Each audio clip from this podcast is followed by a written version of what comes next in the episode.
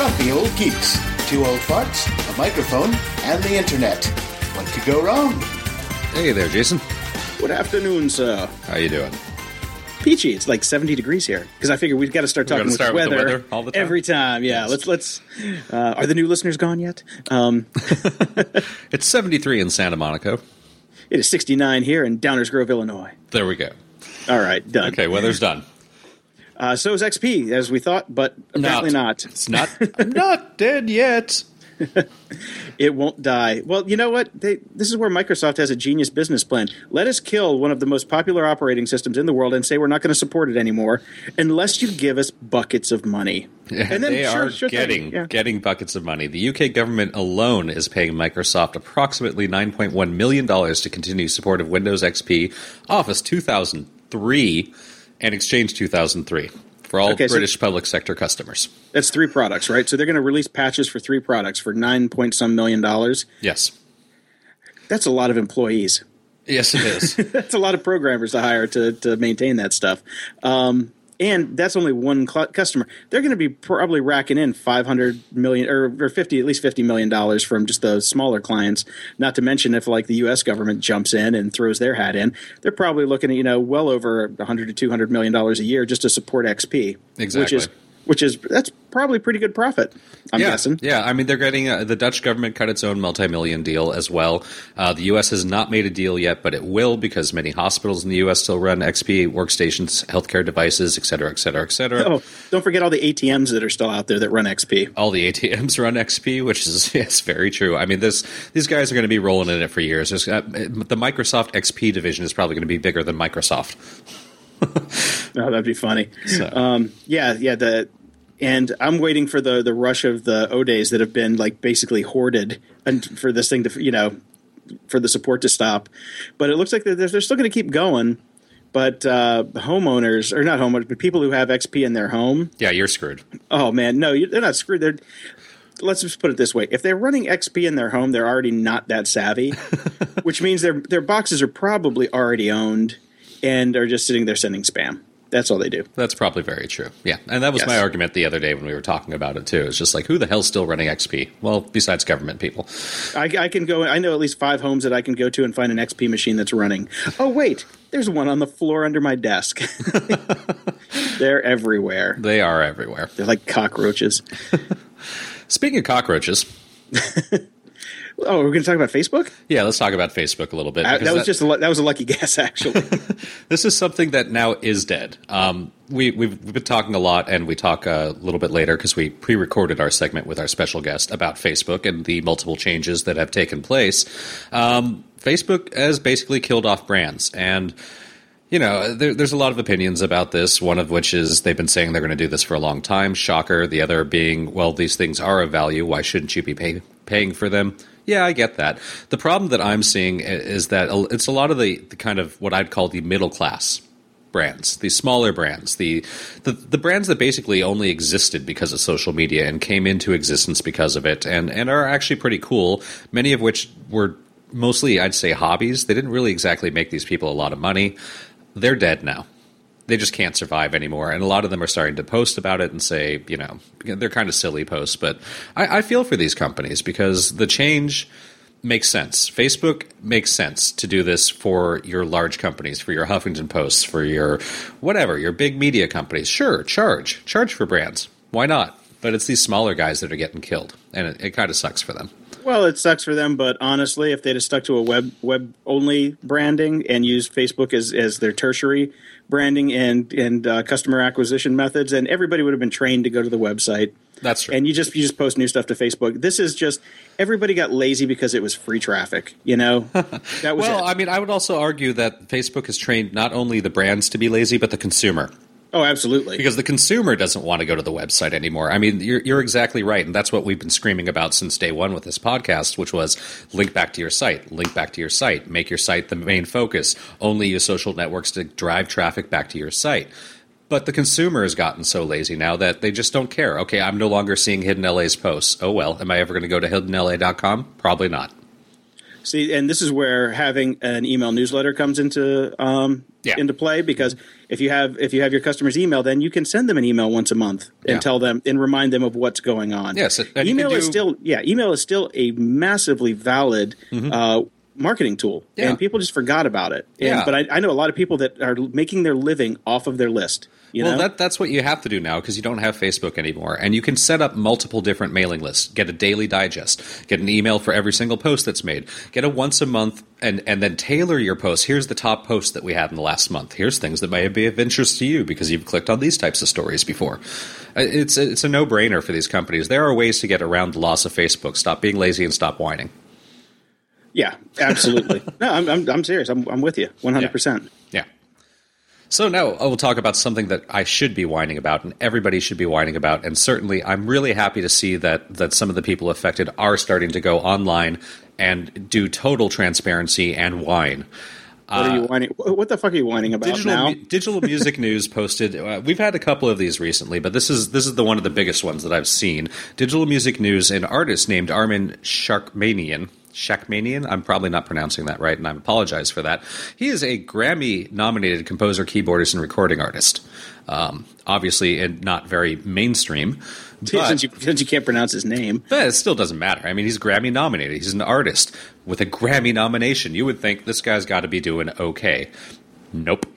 He posted his complete royalty statements from every service on digitalmusicnews.com. He is making nothing.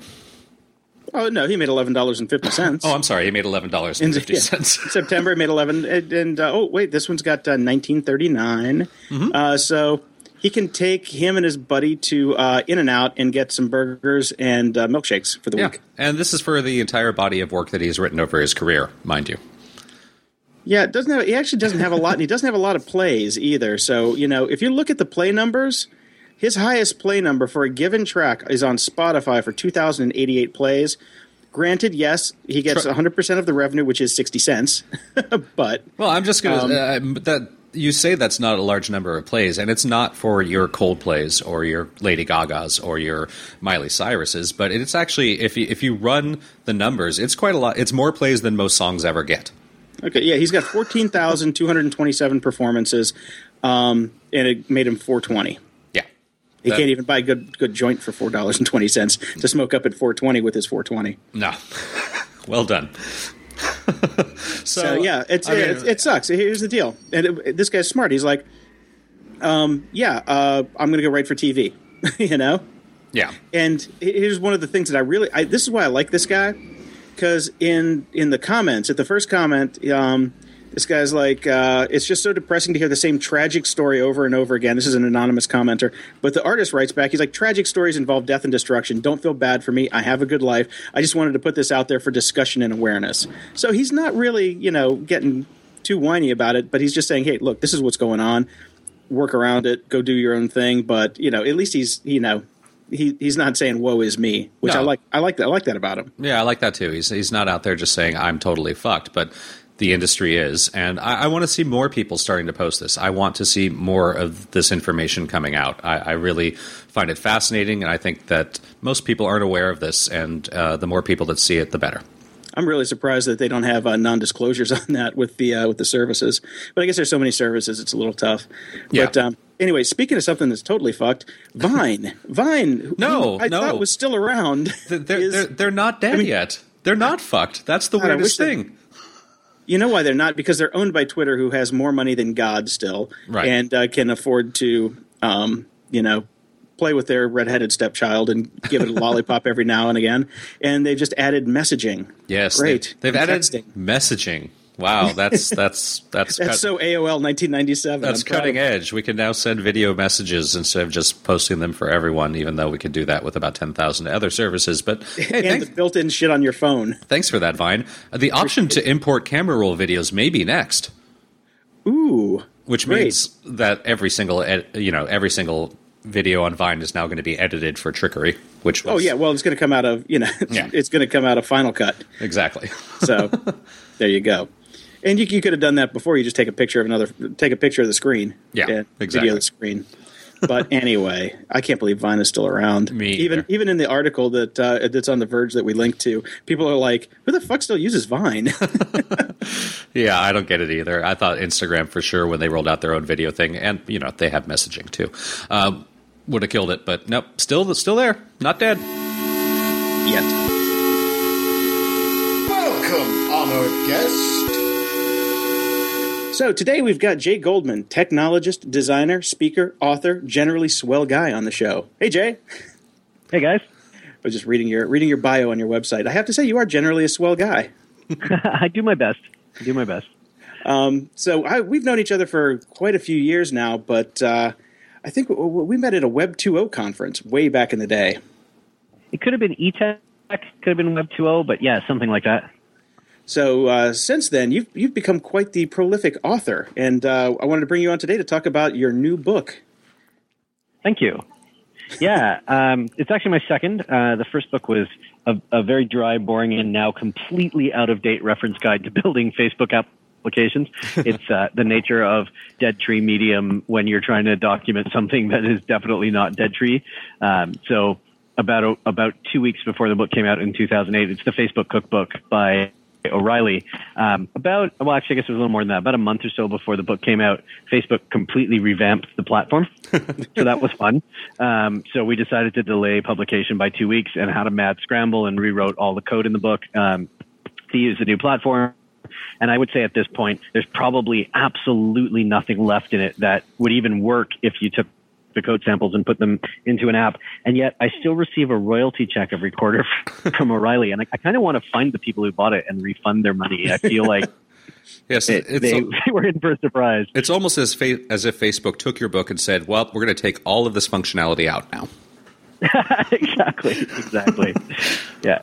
I, I don't I- know if it was quite that malicious, but yeah. Yeah, I actually wanted to ask you about that because it was a I, I actually was a contributor on that book. You were? and yeah, a- and now was it harder to like wrangle the programming cats to have all the contributors that are in it in, that are in that book, or was it easier to just write the bits yourself? Because it seems like there was a lot of lot of contributions in there, and and wrangling programmers can be fairly difficult. Yes, not unlike herd, herding cats. Um, yeah, I think that there's no the, the the cookbook series by format is a book that you can read cover to cover if you want to, but really is intended to solve specific problems with recipes for doing them.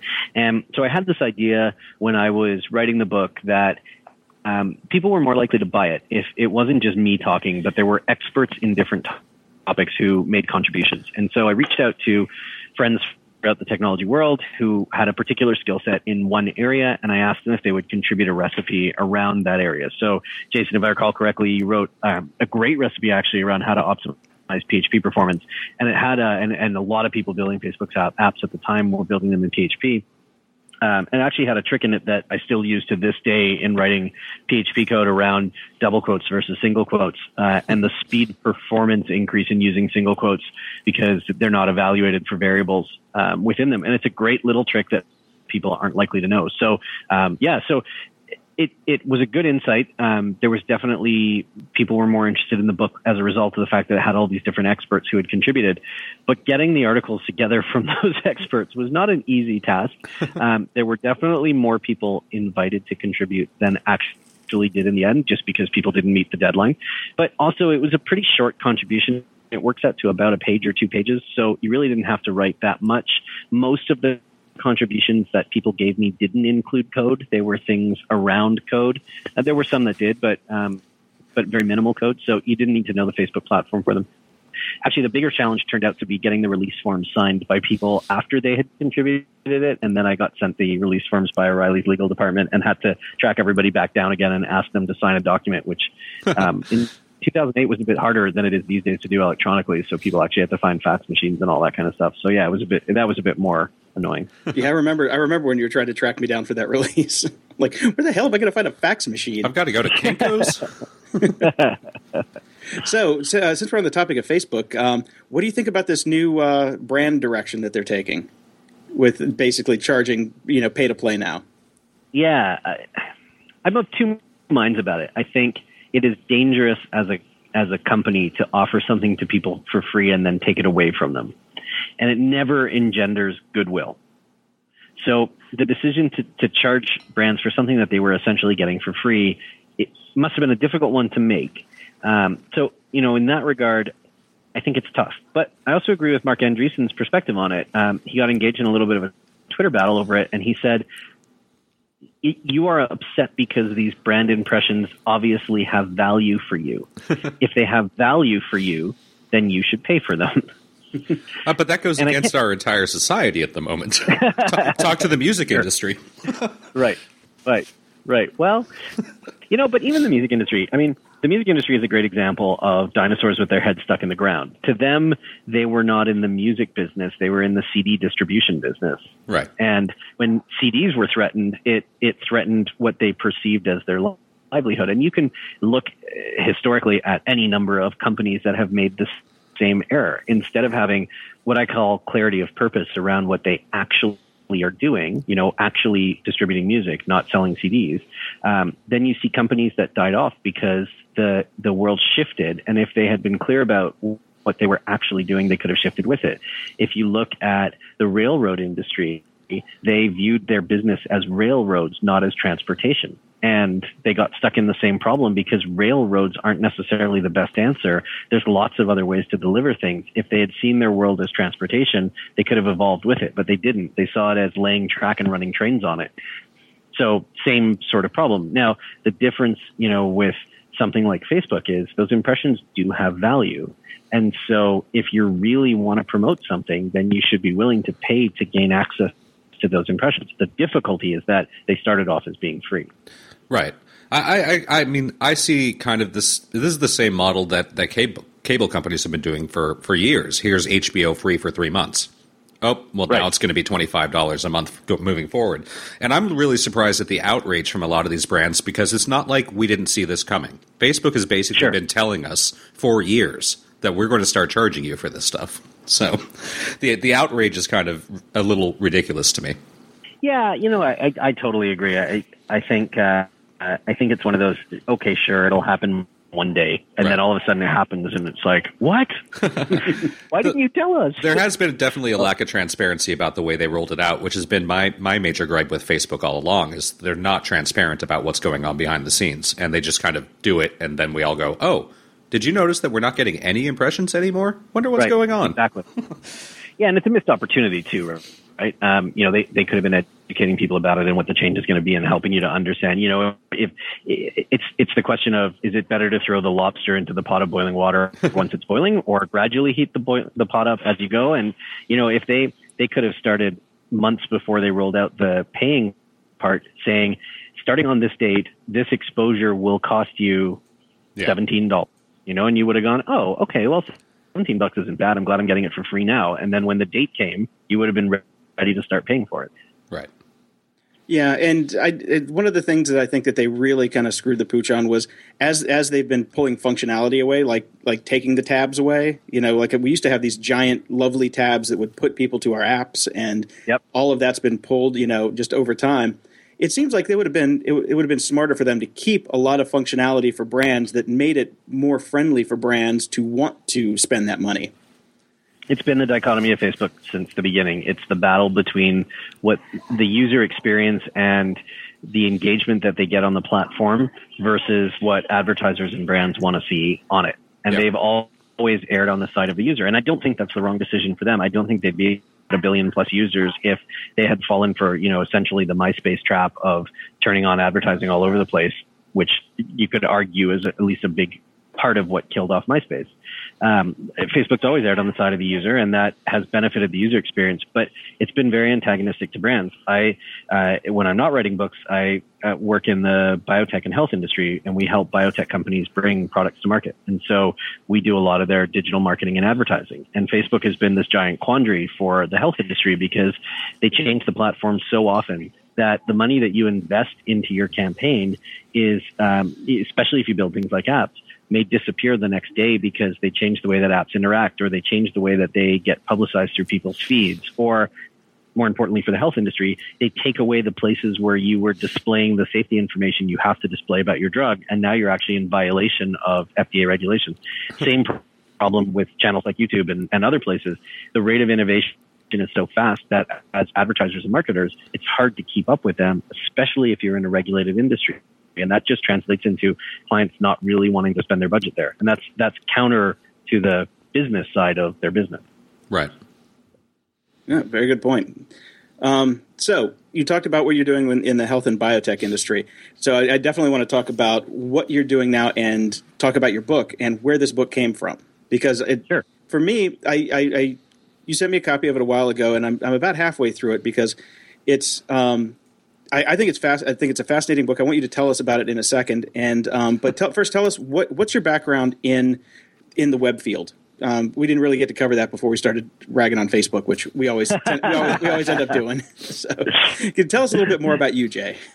Sure. Uh, I, so I've been in the technology business uh, basically as long as I can remember. My dad was a software guy. I grew up with computers around the house. I uh, I cut my teeth as a as a very young programmer on HyperCard, which you may remember on the Mac platform. Oh yeah. Um, and that was uh, you know that was a, that was a great way to learn programming.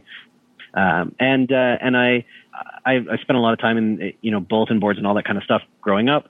Um, and then I did a degree in information systems and human behavior, which is really human computer interaction or whatever you want to call it, but that intersection between people and computers and how they work together. and, uh, and I came out of that, um, went to work for IBM, which was a great formative experience in one of the world's largest companies. I talk about that a little bit in the book. And, uh, and it, it taught me, among many other things, that I'm not a big company guy, and it was not the right environment for me. and so I left uh, to do a startup. This was um, this was sort of just after the dot com bust, and the and things were starting to stabilize again. So a little bit afterwards, and there was some money out there, and I pitched a startup incubator on an idea. They um, said this is really similar to a company we've already funded, so why don't you come and join that company instead? So I did. Um, it was a company called Infotriever. And uh, this was before Plaxo had really came out, but it was the same idea about syncing contact information and keeping people up to date and all that kind of stuff. And uh, and a problem that really still doesn't have a great solution to it even now. Um, and and I was there for about three months before they laid off a third of the company. Oof. us, us UX guys are always the first ones out the door. So. Uh, um, so yeah, so I, I, left and I started doing my own thing, and uh, and I ran a little consultancy for about two years, and then I partnered up with some other folks started an agency called Radiant Core, which we ran quite successfully for about six and a half, seven years. Um, and decided that our true love was really in products. And we had, I think, like many people who started services businesses, started Radiant Core as a means to fund products, but never actually got around to building the product. So seven years later, we found ourselves still running a services business. Um, so we sold it to one of our clients uh, who was in the environmental space. We really liked them and we really liked the product, a company called Zero Footprint. And we all went and joined them instead and uh, and helped build out their products around carbon accounting systems for uh, enterprises that wanted to track their footprint and offset it. And uh, and I stayed through the transition, helped the team get acclimatized, and and set the direction for the new products. Uh, and then I, I, left and joined a tech startup called Rypple, which was a VC funded tech startup that is now Work.com. It's owned by Salesforce. Oh wow, okay. And Work.com or Rypple was all in the performance management space for people. It was it was built on this belief that the way we do, especially annual performance reviews, is so messed up and stupid and pointless and doesn't result in performance. And it's really a, a thing that's imposed by HR with a checklist that people have to follow. And so we had come up with a much better way of doing that, and uh, and it got, started to get used, ironically, by Facebook among other companies um, as their internal system, and and it grew and grew, and then was eventually acquired by Work.com. And I started to feel at that that I was missing being on the agency side. Client side is fun, but I, I liked the diversity of the agency world. Um, and also, I had never done product marketing before that. And so it was a fantastic learning opportunity for me, but it was also learning in a way that uh, Rypple's, Rypple's biggest enemy, and I think this is true for any startup, whether they see it this way or not, your biggest enemy is actually time you have a limited amount of time to get your ideas out into the world, to get to product market fit, to get something developed that people want to pay for, and then to build up that audience. And depending on how much money you raised and what kind of competitive environment in, you may have more time or you may have less time, but you only have a certain amount of time. Yeah, the, the dreaded, this is the dreaded runway. Right. Yeah, and the you know the runway may not be a purely financial one, right? And you may have hit on an idea that's really great, but you've got a big competitor, mm-hmm. and if that competitor pivots in your direction, it could be very damaging if you haven't built up enough of a base yet. So that may not be a financial runway, but there's still a runway implicit in that. So one day I said to the, you know what, you guys need to go out and hire a, a, a somebody who's done product marketing who's a real expert at this and who can accelerate the growth of the user community. I've taken us as far as I can, um, and I think it's time for me to go back to the agency world. So I'm going to go. And they hired it. They they started looking for new um, head of marketing, and uh, I joined Klick, and uh, and it, it's been an amazing experience for the last. I guess it's three and a half years. It was November 2010, so yeah, a little over three and a half years. Oh, wow, it doesn't seem that long. yeah, last time I was talking to you, you were at Rypple, and we were. Uh, I was at my startup, and uh, yep. wow, man, that's right. Time yeah, is flying. Time that's why we're grumpy old geeks, right? Ah, fucking absolutely. That's nuts. Um, that's interesting that you uh, like to bounce back and that you like the agency model over the the client model, or like the working on the client side. Um, I, I found that working on the agency side, we never got to like dig our teeth into anything for like long enough to really you know make something worthwhile. But I guess I, that comes from working in the movie industry where everything only lasts six months Right. and then they throw it away. Yeah. you build Yeah, something beautiful and they throw it away. Yeah, and, the, and we actually we do some work with Sony. Um, so I had a chance to spend some time with Sony Pictures, and it really is very much this mindset of okay, what's the next title? How- What are we going to do for it? All right, release day is here. Opening done. Move on. Yep, hand, hand it off to home video and then move Yep. on. Move on. Yeah, yeah. So we have some really long term relationships. Klick is 17 years old. Just had its 17th birthday. Our 17th birthday. Impressive. And, That's um, very impressive. Yeah, and and the story of Klick is pretty amazing, and that's part part of what attracted me to it. It was started 17 years ago by the same three guys who run it today. It is still a private company, never taken any investment, never um, never taken raised any money, anything like that. So bootstrapped from day one. Um, the the our our CEO Leerom Segal was 16, going on 17 when they started the company. Um, had to get his dad to sign the incorporation papers for him. Uh, and uh, and now here we are, 17 years later, and the company is about 400 people. Um, we are the world's largest independent digital health agency, so we're not part of an agency network, uh, which we think are are are very bad things from a not only from a delivery of work perspective, but also from an employee experience perspective. Right. Um, we have folks all over the U.S. and in Toronto, and uh, and we have some incredible client loyalty. You know, Jason, to your point about things turning over so quickly, we've got clients that have been working with Klick for over 13 years. In some cases, we actually have way more tenure on the brand than anybody on the client side does. And so we've become the keeper of the organizational knowledge. When new people start on the client side, we train them on the brand because we've been working on it way longer than they have. Crazy. Maybe I just worked for really crappy agencies that got fired a lot. Oh, health is health is a different space. You know, health is a it's a fascinating space. I had no health experience before I joined Klick, but um, it, the the patent life cycle on drugs means that the day your product launches, you start counting down to the day that your product dies. Right. So it's one of the only industries where that that statement is true. You know exactly what the lifespan of your product is from the minute it launches. oh, it's interesting. Yeah, I never even thought about it that way. Hmm. So when you came into, uh, actually, if you've been there for three and a half years, did you work on the idea for the book with your co-authors? Like, whose idea was this book, or was it like a collaboration? It, it, definitely a collaboration. So um, there was an interesting thing that started to happen when Klick re- reached a certain scale. When I started, and the growth rate at Klick is is pretty amazing. So when I started, we were 130 people, and we're just closing in on 400 now. Um, and when we hit a certain scale, it was it was somewhere near the 100 million in revenue mark people started to take notice of us as a company, not as an agency that was available for work in the space. And we started to get a lot of questions around how we run the company that's different. What do we do that's different? How do we achieve? We have grown at the at, at a growth rate somewhere between 30 and 60 percent every single year since 1997. A slow year for us is 30 percent growth, and that's something that you don't see very often. And it's you know, people started to ask us what what's the secret sauce? How do you guys achieve this consistent growth, and how do you continue to attract such high quality talent? And so when I started and I brought with me a whole bunch of thoughts around the performance management space from Rypple. Um, and we started to integrate those into this really remarkable system that Klick has called Genome. Genome is it's really our enterprise operating system. It's the everything system that runs what happens at Klick.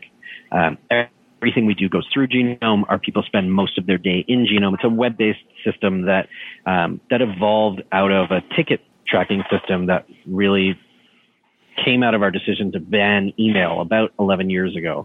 um, and, it, and email is really it's the worst possible tool for collaborating with a group of people.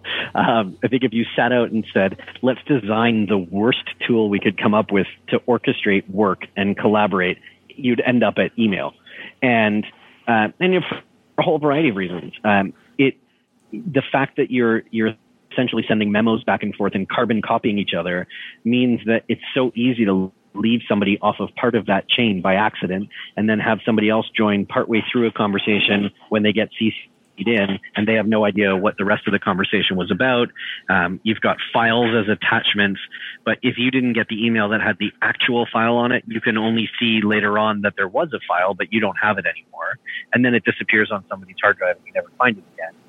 Um, you get no historical record. You know, it's it's just a terrible way to organize people. And so, about 11 years ago, our chief operating officer, Aaron Goldstein, who's one of the co-authors on our book, decided to ban email for task-related purposes at Klick. And he said, you know, this is actually a known problem. We're just going to grab a ticket tracking system like you'd find for a customer service representative to use, and we're going to use that instead.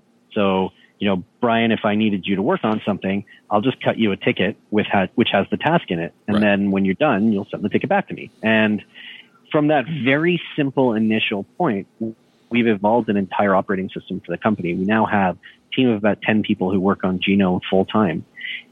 And, and, and it wasn't so much the ticket tracking that was interesting. Um, the moment of true insight that led to what would eventually become this book and the way that we run the company and the whole belief and operating system that we have was the moment when Lee and Aaron looked at the data that surrounds the tickets. And they realized that by looking at that data, they could tell how work was being done in the company. So it's not so much that Brian and I collaborated on a ticket and it went back and forth a couple times and then it got done, or you know maybe Jason got assigned the ticket at some point because he needed to work on it and then it got completed. It's that if you look at that data, especially in aggregate across all of the tickets, you start to see patterns emerge and you start to see the flow of work through the agency and you can start to understand it in a way that you'll never get by trying to have people report on how they do their work or explain how they do their work. And we start to pick out patterns.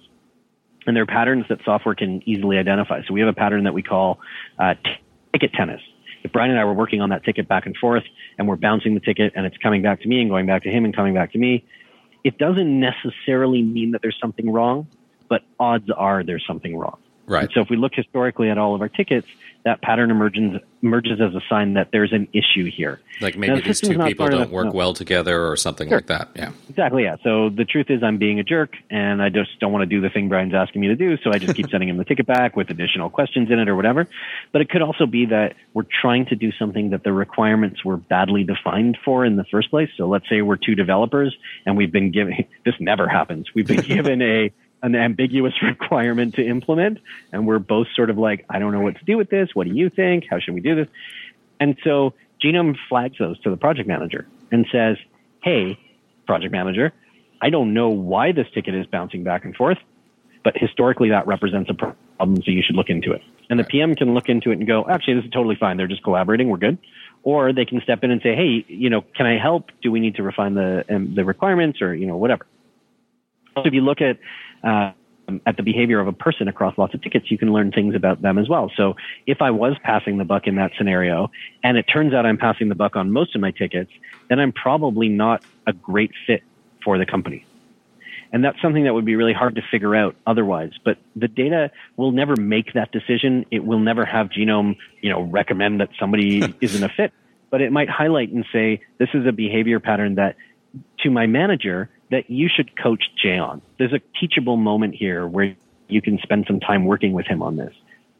And so that was really the insight that ultimately has led us to having genome. And so when I, to, to, to very long-winded answer to your question, uh, when I came on board was uh, I said, you know, the system is amazing and we should really think about how we share that with the rest of the world. And Lee and Aaron said, you know, we've been asked that a few times over the years, but we just, it's so much work to share it. And we're so focused on growing the company, which is part of why we grow at that rate. And so we sort of threw ideas back and forth for a little while and we kept growing and then we started to get more and more requests. And then I, eventually I said, you know what, guys, I think we should write a book and I think we should bring in my friend Rahaf, who has some amazing experience that's very relevant to what we want to talk about. She worked with Don Tapscott on Wikinomics and Growing Up Digital. She was part of Obama's social media team for the 2008 campaign. She spent the last two years in Geneva working for the World Economic Forum in their Technology Pioneers program, identifying companies that are using technology in innovative ways around the world. She really has a lot of relevant experience. She's also written a few books. So let's see if she'd be interested in, in working with us on this. And the guy said, sure. And I reached out to Rahaf and she immediately said no. she said, the world does not need another strategy book about how to run a business. There are way more interesting things for me to spend my time on. And she was living in Paris at the time. And I said to her, you know what, Rahaf, do me a favor. I'm going to send you a plane ticket to come home to Toronto. I know that your family is here anyway. So why don't you come and visit your family. If no, if you get nothing else out of this trip, you get a chance to see your folks. But come into the office and meet Lee and Aaron and see what we've built here. And if you don't think that it's worth sharing after that, no problem. But if you do, then work with us on the book. So she said, okay, sure. And she came home and she got to hang out with her family and she came to visit Klick. And we have a very open environment. We invited her to talk to anybody that she wanted to wander around and see what was happening she got a full tour of genome from Aaron. And at the end of it, she said to me, This is amazing. I want to figure out if this is unique to you guys or if this is really the beginning of a movement. And so she did a little bit of research. She looked into some other companies. She found a bunch of weak signals emerging across all kinds of industries that this was definitely the direction that things were headed in. And, uh, and she signed on. And from that point, it took us about two years to get to publication. So it's not a it's not a quick process. Uh, we did a lot of research. We found a lot of case studies to include. We wrote the book itself, uh, sort of publishing industry end of things, finding an agent, and then finding a publisher and working through all of that. Yes, it was about two years from there before the book was on shelves. Now you guys are at the forefront of this. I'm, I'm assuming because you built this amazing system. Um, one of the things that I uh, noticed in the book, you're talking about how people can get like off the shelf products that are currently out there to kind of coddle together their own genome type of system. Right. Now, is genome something that you would ever think about like putting out as a SaaS product, or is it just too customized to your specific uh, industry niche? And basically, you know, it's uh, it's like a corporate advantage to have that, and you don't want to give it out. That's a great question. Um, the the corporate secret part, definitely not, because we've just written a book all about it, and we've sort of shared the thinking behind it and the ideas and all that kind of stuff. So uh, we are we're encouraging other companies to go out and do this. I think it's a competitive advantage to us, but I don't think it's one that has to remain unique to us. Uh, and there's lots of industries that we don't work in that could benefit from it. Genome itself, we we thought a lot about this a lot, and we refer to it as a bespoke, custom tailored suit that fits Klick perfectly. But if you put on somebody else's custom tailored suit, it would never fit you properly. So Genome itself, we couldn't turn into a SaaS product, but the fundamental ideas that make a suit a suit will definitely work for other companies, and it doesn't matter how big they are or what industry they're in. They just need a custom tailored suit that matches them. So we are uh, we're looking into how we turn that into a commercial property, and I think we're going to have an answer to that quite soon. Um, our answer will probably work more at the enterprise level than it will at the small business level, at least at first. Right. That'll be our focus. And so there are still some great tools. A lot of them are mentioned in the book that smaller companies can use to get started with this stuff. And we even recommend in the book that there's a certain almost belief system around the value of data and how you use it and how it shapes behavior. And it's really easy to get started with that. All you have to do is buy a fitness tracker. Buy a fuel, uh, fuel band from Nike or a Fitbit or a Jawbone Up or whichever one you'd like. Start wearing it and see how it shapes your behavior. See what it's like to have ambiently recorded data about your performance and see if it changes the way that you that you operate. And if it does, then you see the value in this whole thing at a very micro scale. It'll cost you about $200 to do that. Um, and you can really, you can see the impact that it has. Um, think about scaling that up to your business, and then you'll understand quite quickly how this is a valuable thing. Uh, now, if you want to look at, at, at, the, you know, email is one of the things we harp on a lot in the book, and it's obviously the, the root, the origin or the root of Genome. Um, we suggest Asana as a great way for small teams who are collaborating or even larger teams to get rid of email as a collaboration platform and switch over to something that is really built for collaboration without any of the problems that come along with the email side. So Asana is a great option. Ironically, again, founded by one of the Facebook yeah, founders. from Facebook, and uh, and ironically is uh, down half the time whenever I've tried to use it. But uh, it's a nice system. I have used it with a couple small teams. I definitely recommend uh, recommend trying it.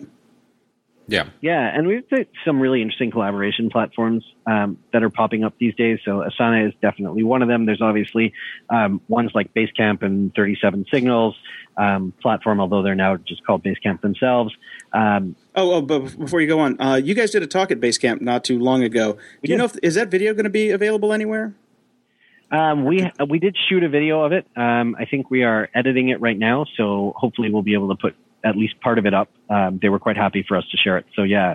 Oh, excellent. Um, excellent. They're, they're actually in the book as well. Um, we talked to them about a product that they started called Know Your Company, which is around the idea of quantifying some of the pieces about what's sort of happening in your company and all that kind of stuff. And they've recently actually spun it out as they've narrowed their focus to Basecamp. So they've hired, um, they've partnered with a, um, a new CEO named Claire Lew, and Claire is now the CEO of Know Your Company. Um, and that's covered in the book as well. Excellent, excellent. Um, yeah, so Basecamp, um, there's, um, it's sort of interesting. I was just reading an article about this the other day. Um, Stewart Butterfield, the founder of uh, Flickr, um, when they started Flickr, the, the old grumpy geeks will remember this. Flickr was actually a game called The Game Never Ending. Yep. And um, and the game itself never caught on, but the small piece of it that they built, which was kind of a photo sharing tool within the game, caught on, became Flickr, sold to Yahoo. Uh, you know, eventually Stewart left, and then started another game company. And it was Tiny Speck, right? Right, and uh, and Speck was the game, and um, and hired some fantastic people. Actually, sort of full circle back to the uh, Facebook cookbook Daniel Burka, who contributed a recipe to it, and was one of the designers, uh, the original designer on Digg, um, went to work for Stewart on Tiny Speck, and he was one of the original designers on the game.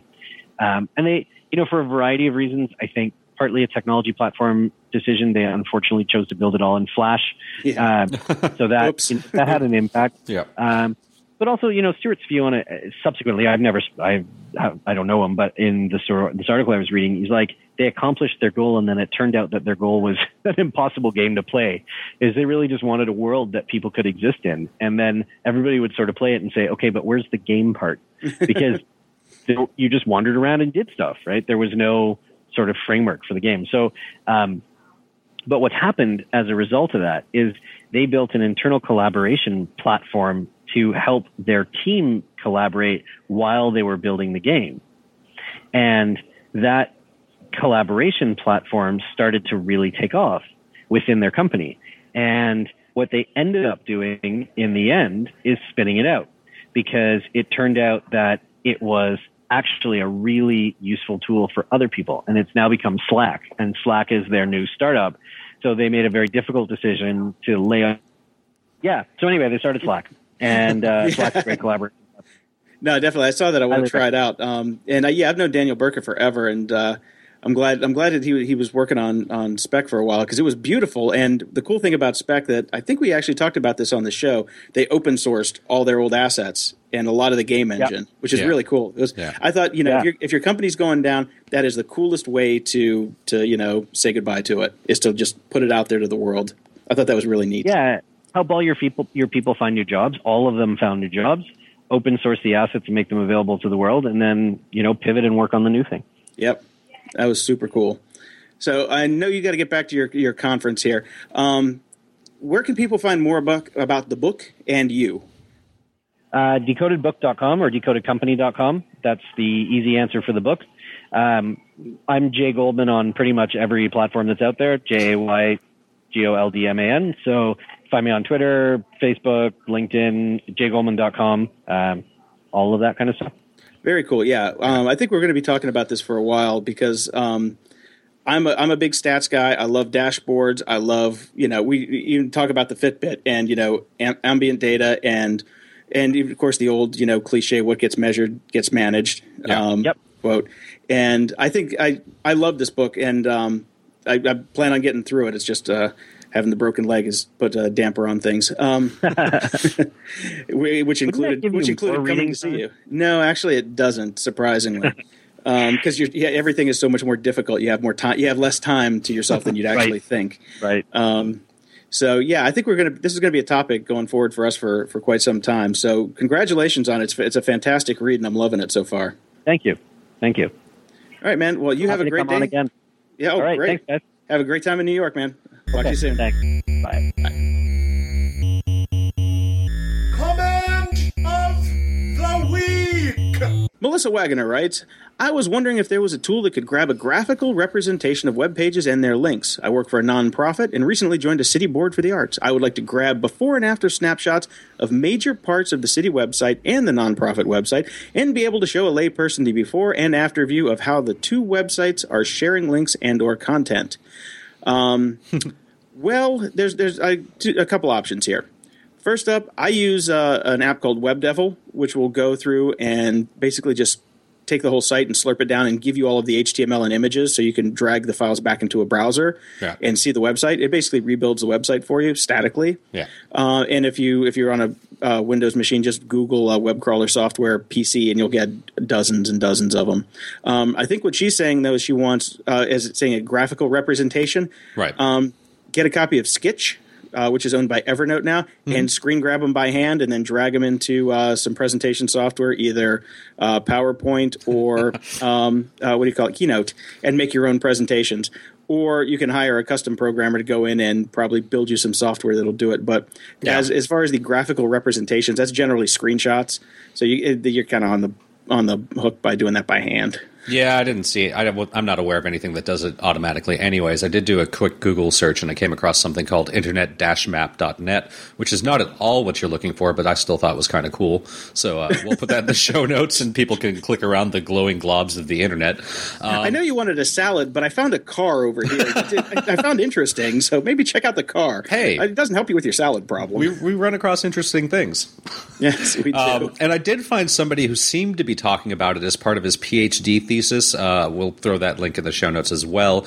Uh, he talks about three different pieces of freeware software that he used to kind of build a graphical representation of, of linkage between two websites. So well, yeah, that, this is like a, a a map of the hyperlink structure. Yeah. it's not really. I think what she wants is basically screenshots. But Okay, well, either take- way, this this this one too. Also, if you want your salad, but here's a car. It's it's actually a pretty cool little article. So check it out. yeah, well, you know, take take a car to that little meeting instead of a salad. They'll be shocked. Okay. okay. So we also got another comment from Attila. Um, one would only hope it's the Hun, but you never know. Uh, this was kind of more directed to me at first. Uh, not to take away from your rant. A man has to went sometime, which I assume was supposed to be a rant. Uh, Unless it, it was a Chekhov. I, I'm winking. a man must have to vent sometimes. Uh, but regarding your problems with the clients who don't answer your questions, have you considered changing the communication style slash medium? Some people like email, some like chat, IM, some like a quick call, and others prefer face to face. A good way to find out what the client prefers is to take note how they communicate when they initiate the communication. Do they send an email? Do they call? Take note of the preferred medium and try using that. It should improve the speed of the responses. Cheers, Attila. Attila, you are absolutely 100% right, except for the music industry Actually, no, the entertainment industry. the entertainment industry in general. Uh, let me. I'll speak just for myself, and I'm sure Jason will concur. Um, first off, I mean, obviously, we emphasize the negative a bit on the show for entertainment purposes ourselves. It's uh, my day to day life is not all that bad, only sometimes. But um, here's how communication medium works with with my clients in general. Um, they'll start with an email. I'll email respond. Then I'll get a text that kind of responds to half of the email. So then I'll text back because that's what they used, um, and then I'll get a phone call at midnight. Um, you're then- already you're already making me anxious. Stop. yeah, that's that's kind of how it works. Um, I, I can't keep any kind of preferred communication medium with any of my clients. It's it's a nice thought. Um, I do prefer to do email just because I have a paper trail, and paper trails are extremely important in this business. Here's here's the interesting thing. The the upcoming interview with Jay Goldman actually talks about some of this stuff and how email is quite possibly the single worst system for for doing task based uh, communication. So Uh, maybe yeah. uh, maybe maybe we can uh, figure out something new. Yeah, I mean, I've got to say, I really we we do talk about that quite a bit, and I we didn't I didn't mention it at the time, but I was thinking how much I really enjoy Hackpad, which we use internally ourselves as a. Uh, for our show notes every time, it's a great collaborative medium. Um, I've made that attempt to try to get clients to to switch to such things, but uh, at the end of the day, trying to train them and getting them to actually use it has become more problematic than it's worth. Woof, Fucking dog, hang on. Shut up! Actually, I Now, found- now yeah. Deadwood's here. I, I seem to find that to be actually the most effective form of communication. Open up the door, scream "shut up," and then close it. oh. Um, Attila also added a little comment for you, Jason. By the way, about Dropbox having access to your files, it's been. It has always been that way, them having access to it and doing whatever they damn well please, and it's been widely, depending on your definition, known since 2011 at least. Yeah, uh, I did know that. I what I I knew that there was you know a lot of a lot of flaws around how they store things and how you can find stuff. What I didn't understand was that they were actively dealing with the douchebags at the MPAA. you know that was that's really the thing. And now, um, actually, I'm, I'm going to save it. We've got we've got a little bit of talk coming up about Dropbox in the news. Um, so we'll, Yes, we'll talk a because, little bit uh, more about this. But yes, thank you, Attila. We I it, it is something that I have known. It is to the point now where it has become a problem, though. So thanks for the heads up. Knew about it. Keep it coming. Keep your comments coming, people.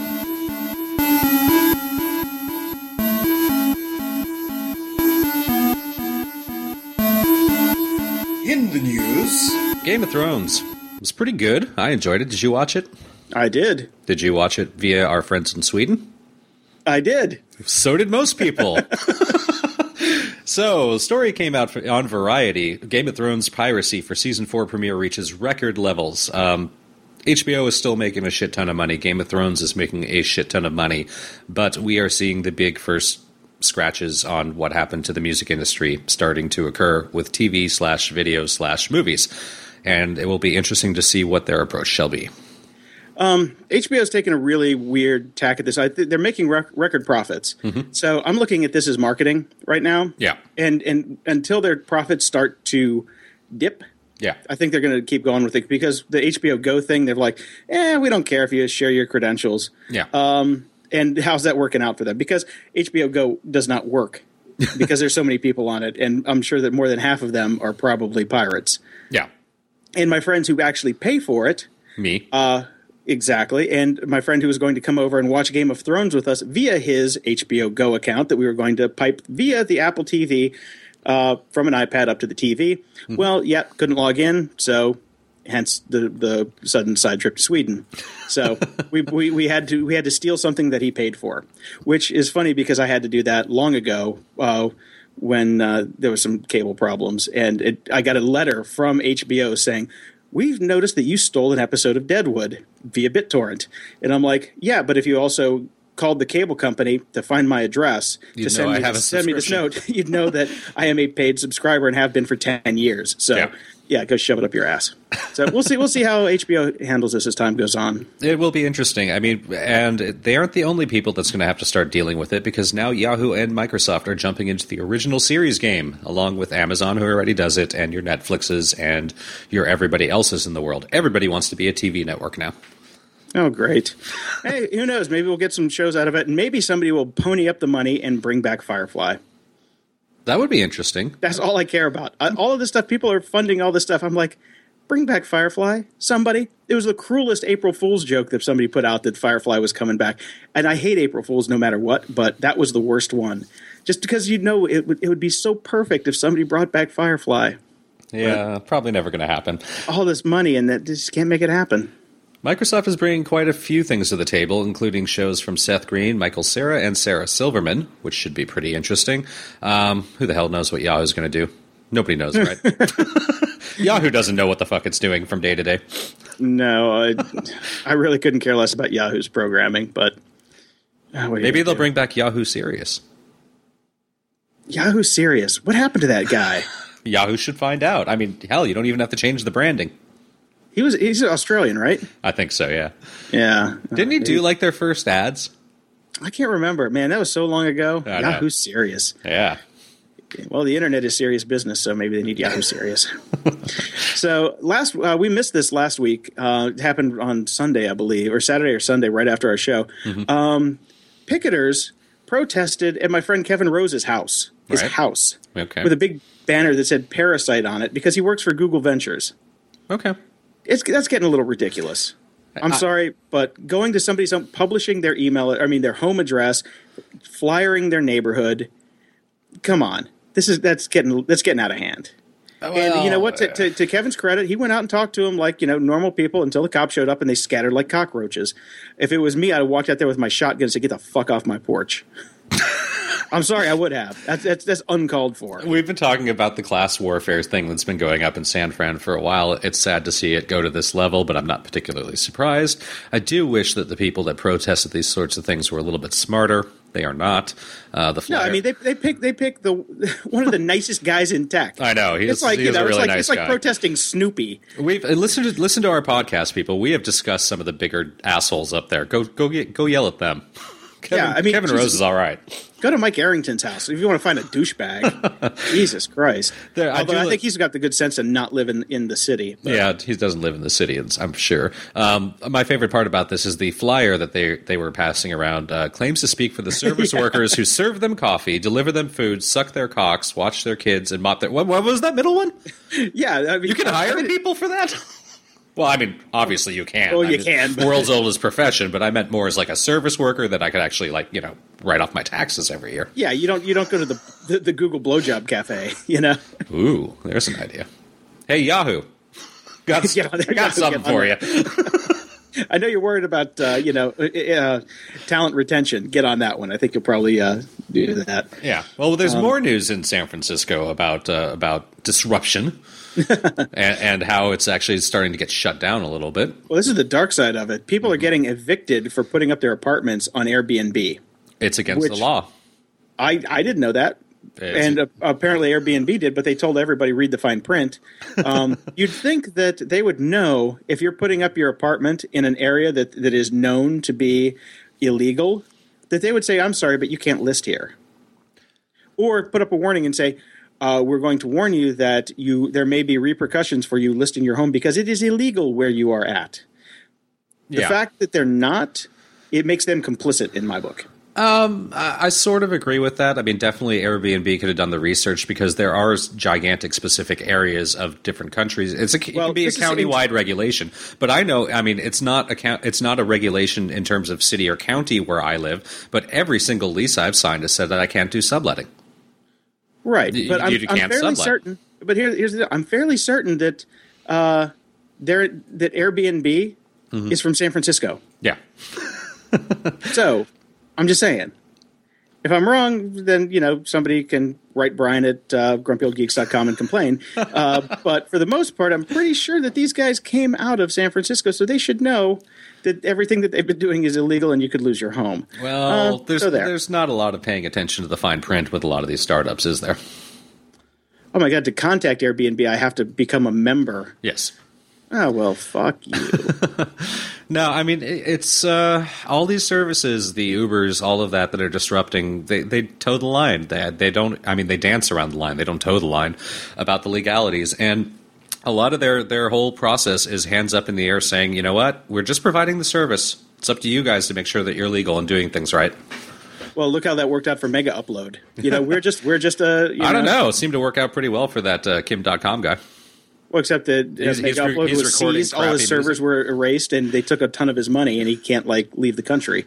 Um, he still has his, you know, he does have his giant mansion and his his Xboxes and all that, but he's still a fat fuck, and he's stuck in New Zealand. So. There, there is there is an up and a downside to being being Kim Dotcom. Fair enough. uh, Google Glass. I don't know what the hell these people are thinking, but they have released an app called Livestream that lets you just stream everything that's coming out of your Google Glass I straight to the internet. I don't know why you thought they wouldn't have something like this. This is what I originally just assumed people would use it for. The funny thing is, I thought it was built in, and Yeah, me too. now it's I here. mean, I just assumed that this is you put on a Google Glass and there is a button and you are just recording and broadcasting. Uh, yeah, I don't know. um, so apparently that was not the case, and now there is a uh, an app that you can get to basically stream your stuff. It turns you into Justin TV, uh, douchebag TV. I mean, uh, oh no, no, I'm sorry, Justin TV. Um, yeah, oh, and I can watch the live stream anywhere, and there's an app for that. There's oh, I can watch it through my Roku. Like there is absolutely nothing interesting. nothing good that's going to come from this. Uh, the only good thing I like about this entire story is that the term "glasshole" has now been implanted in my brain, which is what I will call every single person wearing Google glasses. Look at that fucking Sadly, glasshole. I know it sucks though because I got some friends that have them, and I'm just like, I, I, I feel bad. I'm like, dude, why, why did, why, why did you do that? Yeah, it's it's. Uh, Honestly, and if somebody gave me a pair, I'd try them out too. I, am not going to be. I'm, oh, I'm I'd not try gonna him be that out Guy. in my house. I will not be going out in public with it. Maybe I'll do a bike ride. I don't know. Are we really just being?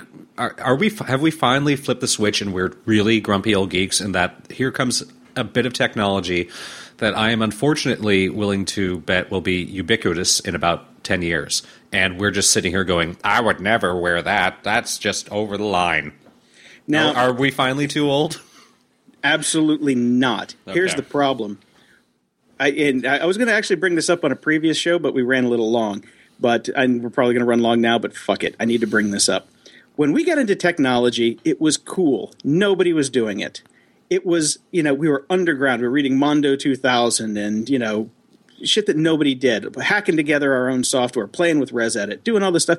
There was it was a it was a subculture we we you and I come from we're, we're the type of people who like subcultures. Mm-hmm. We kind of thrive in those. You, you, Mr. Goth, hanging out at Disneyland, you know, smoking cigarettes and being being a grumpy little kid. Yeah, that's where you came from. I was a skateboarder, and it's it's what you know. Grandma's got email. The the accountant down the street has Google Glass because he's the only one that can afford it. You know, before before this, we would. I remember hacking together Perl scripts to plug in a little camera to do uh, mo blogging because it was cool you Yeah. know so when it comes to ubiquitous capture and and stuff like this what i'm pissed about is that just it's out there now everybody's got it everybody can play it's it's not a subculture anymore which makes me hate it twice as much Well, you're up for a really crappy rest of your life, Jason, because there are no subcultures anymore. That is dead and gone, and all this stuff is available and open for all now. There are no barriers anymore. End of there were never there, there were never barriers to what we were doing before Sure there was. what you were into you know considerable knowledge. Well, yeah, I guess you did have to have you had to have specific domain knowledge because it was such an arcane art to make a, a modem actually work to talk to another modem. Yeah. Now you just press a button and go. You press the the idiot button. That's exactly my point. There was a there was a huge barrier to entry back in the day. There is no barrier anymore. There never will be for any of this stuff. I mean, beyond being able to work an iPad. I mean, Yeah. that's it. even in photography. I mean, that, that's what I wanted to do for a living. That industry was killed, Mm-hmm. and and we used to call it uh, uh, uh, what they call the point and shoot cameras, which is almost everything now. Even the ten thousand dollar DSLRs are point and shoots, basically. Yeah. Uh, when we were in college, when I was in college, we'd call them PhDs. Push here, dipshit. That was it. Right. because you press one button, and now computers are getting like that, and now all this other stuff. You know, I love to be able to hack together all this all this computer shit and make it work and make it do something that nobody else's thing did because it was bespoke to me because I made it. You know, Right. now you just go buy it off the shelf and it's no fun. and it, it kind of comes back to what's it's it's Steve Jobs' vision is coming true where he just wants basically the computer to be a toaster. Yeah. You know, you never open it up, you never do anything to it, you never hack it. If it breaks, And- you throw it out. Exactly. Then you get new so, one. so uh, to your point, yeah, I don't know. I'm, I guess I am a grumpy old geek, and now I'm. I, I just it's irksome, man. It's irksome. I Uh, miss I miss being underground. We can't do anything underground anymore. I, I, I, I get you, and I, I'm with you there, and I do miss it. And I, I don't miss it so much even for me anymore, as I feel bad for the entire generation that's coming up because they don't have these things. They don't have that experience of, of being a part or being something special. You're just all part of the fucking selfie masses. Um, Oh, I mean, look at World of Warcraft. You know, like hundreds of millions of people play that thing, and it's like that's like where the geeks go now. yeah. Or some other. I think my brother plays Final Fantasy I just uh, find. online. I don't know, but it's still it's massively multiplayer. It's Yeah. a massively multiplayer world No, where uh, we come from. There were no small, no you know? small subcultures. I, that's Yeah. gone, I, and that's I, I can live with that. I just there's something about Google Glass that I just find inherently creepy. There there just is. I, I don't know what it is about this one product in particular that I just find so disturbing. ubiquitous covert recording of Yeah. whatever you do. Yeah, that is creepy. Yeah.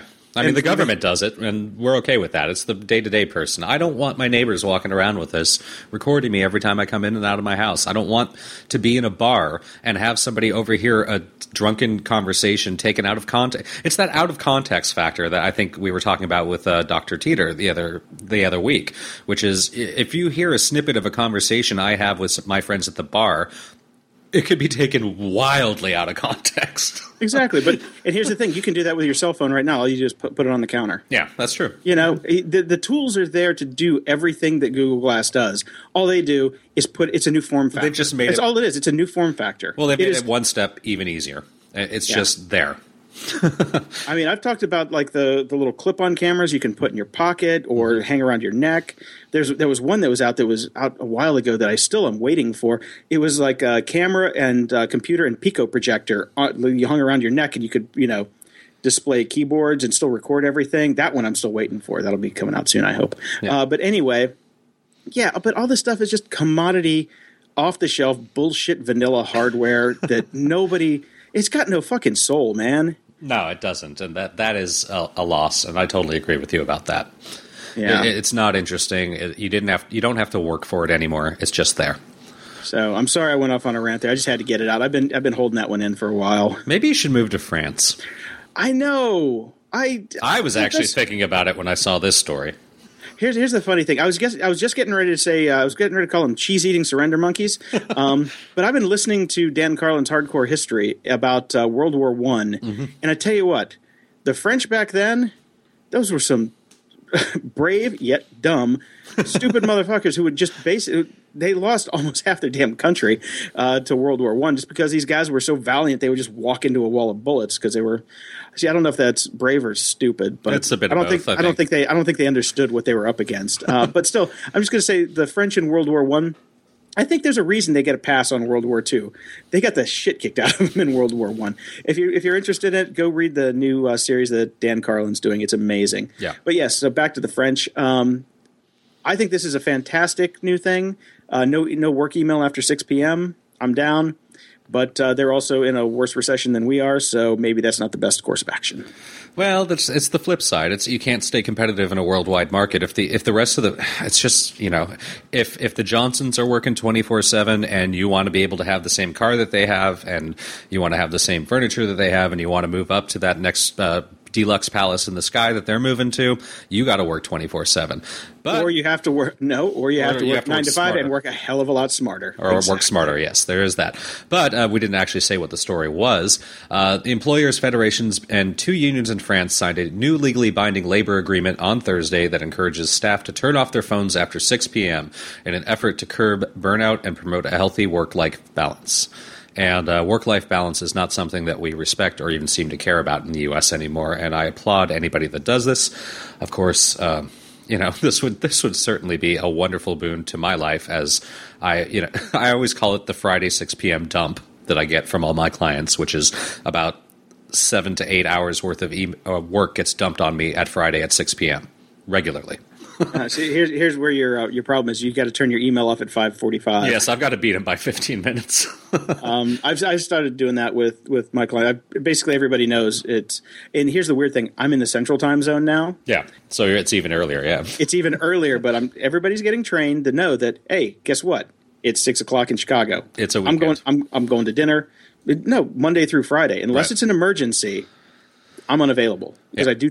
I, I basically my phone goes to do not disturb, so they can send it to me, and maybe I'll glance at it if I see it. Yeah. But I am not. I am not beholden to anybody after six p.m. Like I said, unless it's an emergency, all my clients can call me. Even with do not disturb, they get through because they're on my you know um, pass through list. Yeah. But still, uh, there there hasn't been anything. There have been no, there have been no emergencies. Everything will wait till tomorrow. well no, so, no, nothing i ever get is an emergency i work for bands for god's sake Exactly. So I, I think the French are onto something here. yeah Um, now, now to get back to Dropbox, which I Yeah, alluded now- to a little bit previously. Uh, I, I have been uh, uh, on on the internets the past few days, and uh, I am friends with uh, many of your friends and a lot of the internet great notables and old wizened men of the nets, as it were. And all I'm seeing is a stream of "fuck Dropbox" quotes. because Dropbox has hired Condoleezza Rice uh, to their board of directors. Well, you know, could be worse. Not by much. Could be could be the old VP instead of her. well, you know what? I think it, they're all the same. Yeah, there's- they really are. It's a big- no. If here you got you Except- got Rumsfeld, you got Rice, you got uh, Rumsfeld, Rice, and uh, the president, the VP, and any of that crowd. You know, Cheney and Bush, any of those four. I would. I'm not giving any money to any company that does business with them just because they were so fucking evil, um, and they screwed up our country so goddamn badly that I mean, this, most of the stuff that we're still dealing with comes from those four people Yeah. ass raping us sans lube, as it were. So yeah, I'm staying. I'm I'm dropping Dropbox. I well, here's the deal. I'm going to use them for free. I've already canceled my account. That's fine. I'm using my free tier because free is free, and I'm just using them for uh, plumbing. Everything else I do with BitTorrent Sync now, and my new fancy that's on its way, transporters, which gives you a Dropbox-like experience on your own network with your own hardware, encrypted end to end. Doesn't go to any servers. I like that. Hundred bucks per per unit, so I'm getting two of them. I'm going to put one in the house that I'm living in, and one in the first uh, family member with good bandwidth that will let me put one in their closet forever. you know? You can drop one off here as long as we get uh, free bandwidth. Yeah, yeah. As long as the free bandwidth lasts. Yep. Yeah, and just I'm going to keep two terabytes, uh, two terabyte drives hooked up to it. No, That's I- it. I'm done. I love this idea. It's something again that you and I have been screaming about since we started this whole thing. It's I, I don't want a cloud unless it's my cloud. And this There you is go. the transporter is my cloud, and I'm not using other people's clouds. And I, I don't like relying on other people's services. I don't like relying on other people's servers. I don't like not knowing who has access to my data, and I don't like anybody from the previous administration or nay. Hold on. Even this administration, The current administration being on the board of the company that has access to my private data. I don't want that. Well, how, how would you like living in a city with Rahm Emanuel as your damn mayor? Uh, no thanks. Thank God I'm in the suburbs. so yeah, I in Dropbox, 120 bucks a year for the the first paid tier, which is what I was on. Yeah. So two years that pays. I, if I kill it for two years, that's uh, was at uh, 240 dollars. Yeah. So that at least pays for my transporters, which will run for longer than two years. And I just swap out the hard drives, which I have in plethora around my house. So. Yeah. Yeah. all in all, I come out of this ahead in the long run. Yeah, they're, And- ni- they're and it'll be more 99 bucks on uh, Prime, um, Amazon Prime right now. Yep, have it tomorrow. I have it on Monday, but still, I'm digging it. I'm in. I might be ordering one of these. Security? The internets are abuzz with the Heartbleed bug, the uh, the OpenSSL, which eh, right there you lost everybody who has a computer that does not know what's inside their computer that cares. You lost them. Once they open SSL, the public shuts down. So. um, they go, oh, the internet's broken. Okay, we'll come back when it's fixed. Here's the deal with the Heartbleed bug. It's it's been everywhere. Everybody's talked about it. The one thing that I find interesting about it are the people that are trying to replicate what they say that the bug can produce, which is pulling out the uh, the keys to the certificates from the affected servers. Right. Very, very few people are claiming that it's pot that it, that they have done it. They've replicated it. Yeah. They're pull, they're pulling out data, Yeah. but they're not able to actually reconstruct that much of, of use. right. So So, that said, I think that it might. I mean, yes, it is possible. I think it is improbable yeah. That it has been exploited to the length that these people are talking about.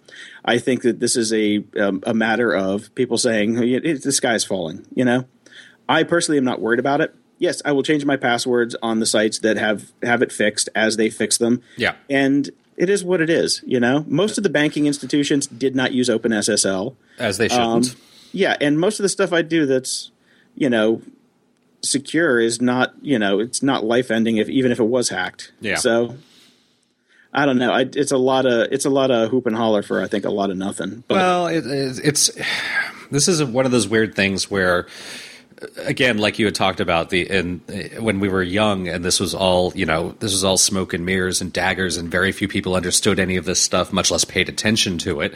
You and i would uh, hear about something and go oh yeah, well we understand everything. It's really not that big of a deal. Okay just have to fix this here or there. This stuff is now mainstream news anytime anything like this happens. This is coming off of uh, Target credit card hacks, and uh, there was something else recently. Some other major place had most of their credit cards hacked. I can't even remember who it was anymore. This stuff is TJ Maxx. TJ. Maxx. This is this is commonplace, everyday news that affects everybody now, and they don't have the backup of technology knowledge to go. Oh, okay. Well, this is really not that big of a deal. It's, uh, it's Well, here's the, it is it, it technically is a massive deal because everybody that uses OpenSSL does have a vulnerability on their machine. Yeah. it's a it's a read vulnerability. It's not a write vulnerability. So people aren't able to write things to the server, but they are able to pull out whatever's in RAM and chunk it back together. Um, it's 64k at a chunk, right? Um, my servers have eight to 24 gigabytes of RAM. so you want to pull out 24 gigs, 64k at a time good luck to you. by all means go for it because that RAM is overwritten so much because with you know and I'm on memcache clusters. There's, there's trust me, my RAM is a is like a teenage girl's bathroom. It's a mess. so I don't want to Um, know how you know that, Jason. I was a teenager once and I used to date girls who had bathrooms that were a mess. Um, so there. And I just I I'm not seeing that the the people that I trust to tell me how bad this is are saying it's bad, but it's not to the point. It, it's bad, but we're mitigating it now by telling everybody, and everybody's fixing it. Yeah. Okay. That's it. And Um, on the plus side, I mean, I know just from my personal experience, my mom called me and said, I'd like to change my passwords this weekend. My mom has never changed her passwords. This is actually forcing people to do something that they should be doing anyways, and we yell at them to do, and they just don't do. And here's the problem. It, it, but you can change your passwords, but if they have not But if they fixed have the not fixed problem, then the point is that yes. they- so there you go. I guess LastPass has built in a feature that lets you know if you're changing passwords on a site that have not fixed the uh, the certificate issue because the certificate needs to be uh, issued after the date that Heartbleed was uh, discovered. Yeah. So they're checking the certificates to make sure that they're they're you know timestamped properly. They're they're, they're like, ah, you shouldn't even bother changing it at this point. Yeah.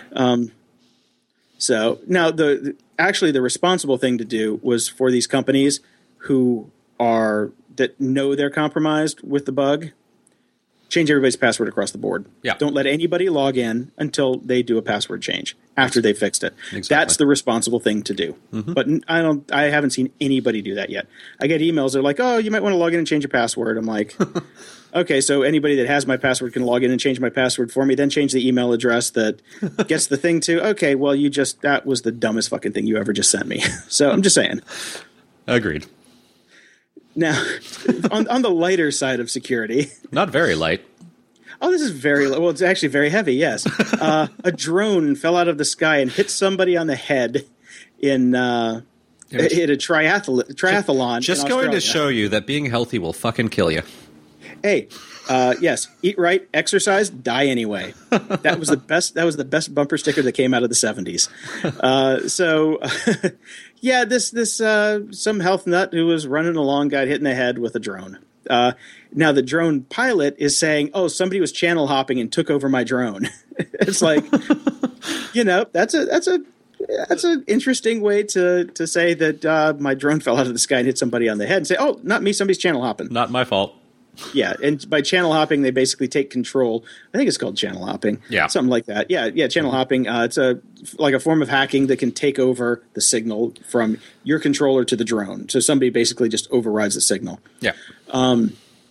So yeah, I thought it was funny.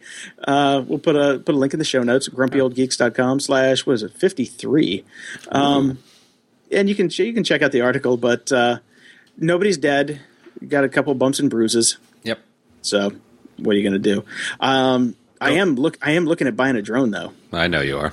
I know I want one bad now. That that, that new one. I don't know. Just Gigi, just like DJI is the name of the company. It looks pretty swanky. Yeah, just in time for the Chicago Marathon. I don't know if I'd be taking anything to a marathon because you know that last one that shit Yeah. went boom. I'll be I'll be I'll be staying away from that. There's this this happened in Australia with the drone, and you know they Oh, don't yeah. have a whole lot of terrorist stuff going on down there. Come on, it's, just have- it's Australia. Everything tries to kill you. You guys are surprised drones are? Yeah, they've got spiders falling out of the sky that are bigger than the drones that'll try and kill you down there. Jesus. They're worried about this. Pussies. Welcome to this week in shit we put on our computers. Monument Valley. Mm-hmm. It's the newest game that everybody's raving about and posting their screen caps about and then bitching about. uh, it is a beautiful iOS app that I tried because everybody else was trying it. It's three ninety nine. It is a universal app, so it plays on your iPhone and your iPad and probably your whatever i you got. Um, annoyingly, it does not sync between the two level or between the two devices. So if you play on one, you have to play it twice, which is annoying. That is but annoying. Here, except for the fact that this game only has ten levels, which means you can get through it in under an hour. Okay. But here's the deal. It's gorgeous. it is so gorgeous.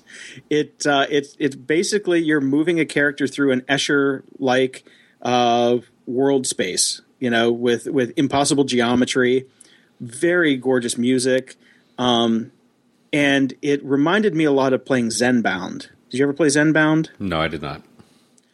You sir should go buy Zen, it's actually zenbound 2 now it's a universal app it is it, it's a thing where you you move a 3d object to wrap string around it it's got beautiful music play it with headphones it's awesome All get right. Zen, zenbound 2 we'll put the links in the show notes for that for sure Okay. i'm, I'm sure i've reviewed that on the show um, but this is this is the same this actually has a better build quality i think it's it's unbelievably beautiful. Yes, it's four bucks. Yes, it's over in an hour.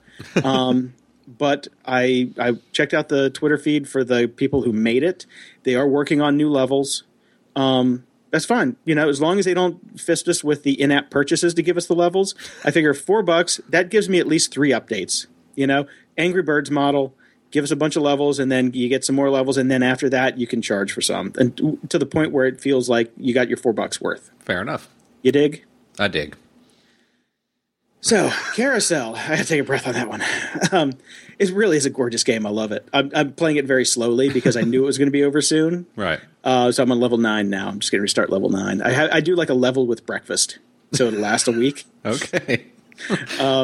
So next up, Carousel by our friends at Dropbox. so you can now buy this or get it's a free app. Uh, I don't know if it's out for Android because obviously I don't care about Android. Um, but it uses your Dropbox photos, all the photos, all the photos in your Dropbox to build galleries and swipeable, shareable galleries. Okay. Um, this was going to be reviewed by me before, uh, Before I you found said out fuck Dropbox. before the devil joined Dropbox. So um, yeah, Yeah. I, I I played with it. It um, it was actually annoying that it pulled all my photos from Dropbox because I have a lot of client websites that I used to, a to lot share of in there. images. Yeah.